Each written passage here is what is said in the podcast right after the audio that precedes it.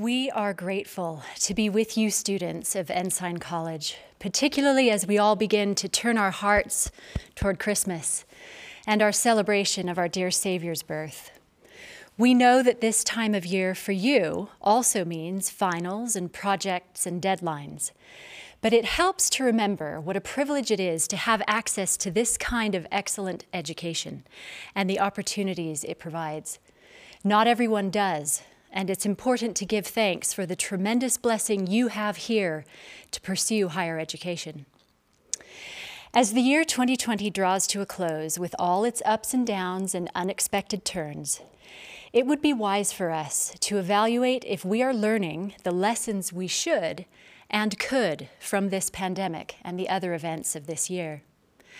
Elder Jeffrey R. Holland posted this thought as he reflected on what he is learning through this very unusual time, and I quote I hope when things go back to normal, whatever normal is going to be, that I don't forget the feelings and experiences I've had during these months of reflection and solitude.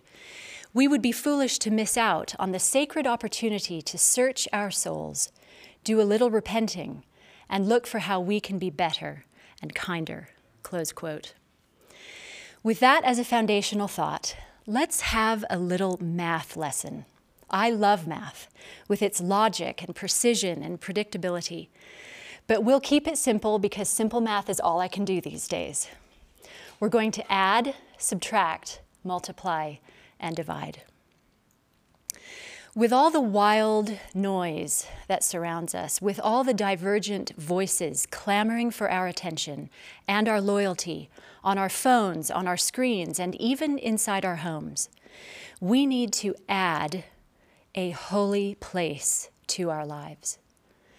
Think about where you live. Picture it in your mind. Are you in an apartment, living at home with family, in a basement, with or without roommates?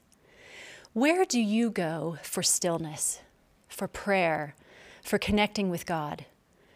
And is it working? Whatever your living situation, you can add a holy place to it. A space where you find stillness in order to hear the voice of God, to hear Him as our prophet has counseled us to do, to commune and find guidance and direction for your life. Where in your living space could you add a holy place?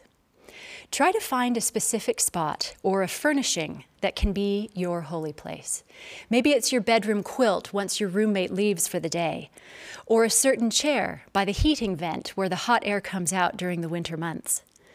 Maybe it's a fluffy rug you find online and put beside your bed to kneel on. This holy place can become a sanctuary for you. For some reason, and I speak from personal experience, strength and comfort can come to you from knowing that your quilt, your chair, your fluffy rug, whatever, represents your deliberate holy place and is where holy things happen. Turn off the noise, create stillness very deliberately in order to hear Him. Jesus teaches, For all flesh is in mine hands. Be still and know that I am God. President Nelson has said, I invite you to make your apartment, your dorm, your home, or your room a holy place where you can safely retreat from the dark distractions of the world. Next comes subtraction. Think about how you spend the 24 hours you are given every day. Many of those hours are spent sleeping, probably not as many as you'd like. And many of those hours are spent in class, studying, doing homework, and preparing for tests, presentations, and projects. Many hours are spent working and earning money to live. The hours or minutes that are left to you after your various commitments to school, work, and family, you might call your disposable time. This is the time over which you have full decision making power. How do you decide to spend that time? What do you choose to do with your disposable time? Make a mental list of how you have spent your disposable time over the last few days. Then think about what needs to be subtracted from what you do during that disposable time. Are there pastimes or phone scrolling or media choices or time wasters that would be better either dropped completely or at least limited? What needs to be subtracted from your life? That could be a question for you to ponder and ask Heavenly Father about when you are in that holy place you are going to add. Let's subtract anything from our lives, especially from our disposable time, that offends the Spirit. Whether that be actual activities or behaviors or habits, or whether it's thoughts and attitudes and the language we sometimes use.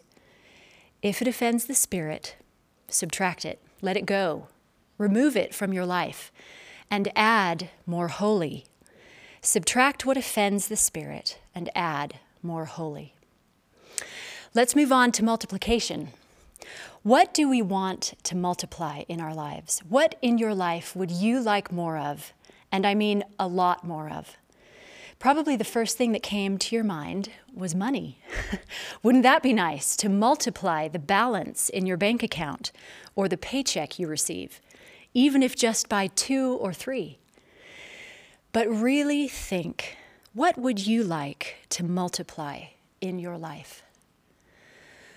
What about love and loving relationships? What about feelings of peace and joy? What about forgiveness and healing? Don't we all want a lot more of these things? We can put all of this under the heading of blessings. Don't we just want to multiply our blessings, all the good things in our lives? We believe in a God of abundance, a God of eternal and infinite capacity and resources, love, wisdom, and goodness. He wants nothing more than to mercifully multiply our blessings. But we must draw near to Him through a lifestyle of repentance and keeping His commandments. As we multiply our active pursuit of light, service, and the attributes of Jesus Christ in our life, as we multiply our quest for repentance and obedience, our Father then miraculously multiplies our blessings. It's a simple equation. And these blessings are multiplied again as we share our joy and faith and peace with others. We help to multiply their blessings and the goodness in their life when we give of our love and our desire to do good, to lift others, and relieve suffering.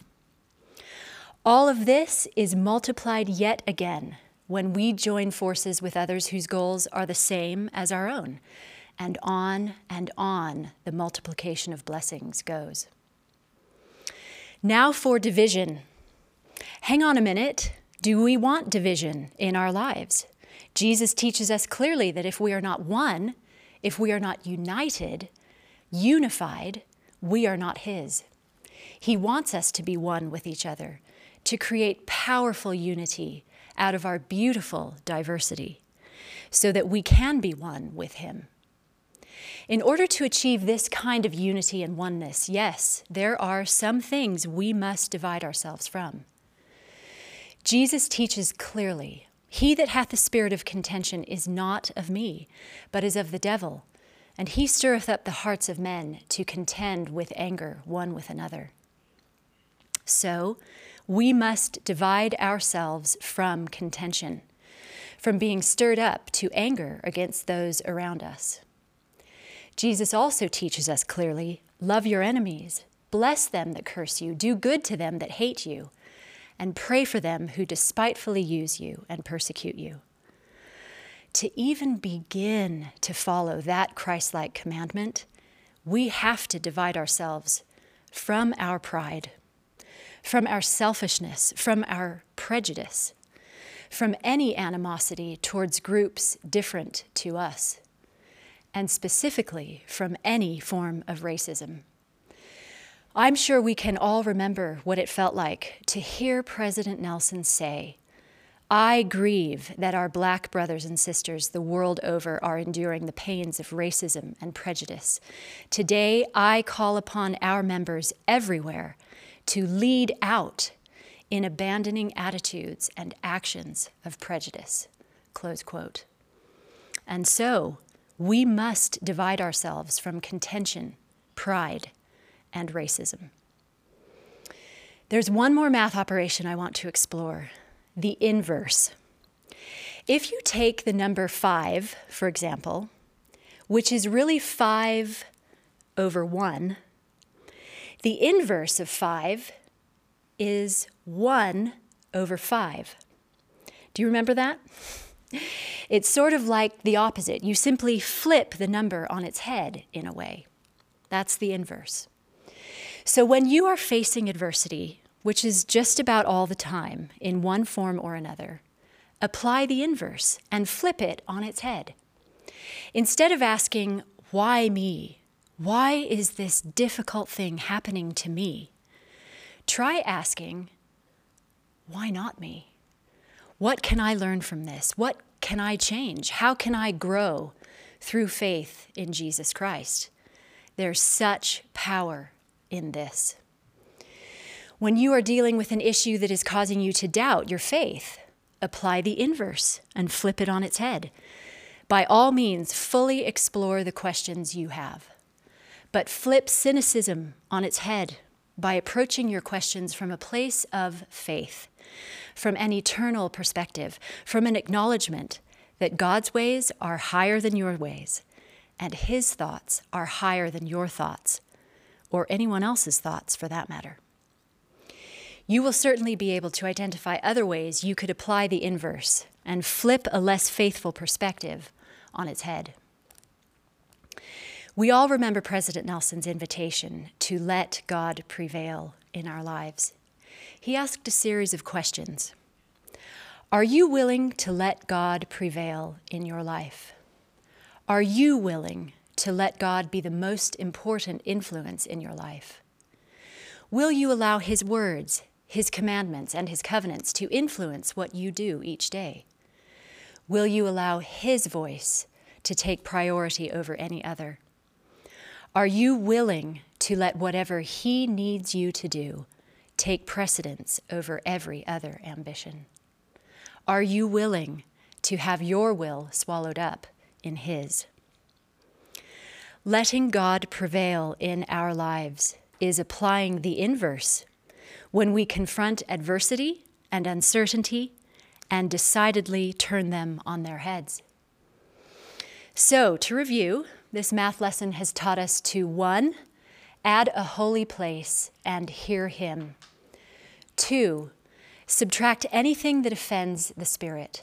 Three, multiply our blessings by drawing near to the Lord through repentance and obedience. Four, divide ourselves from contention, pride, selfishness, prejudice, and racism. And five, apply the inverse and let God prevail. Jesus, the master mathematician, is our Savior and King. His perfect love for you is real, life changing and life saving.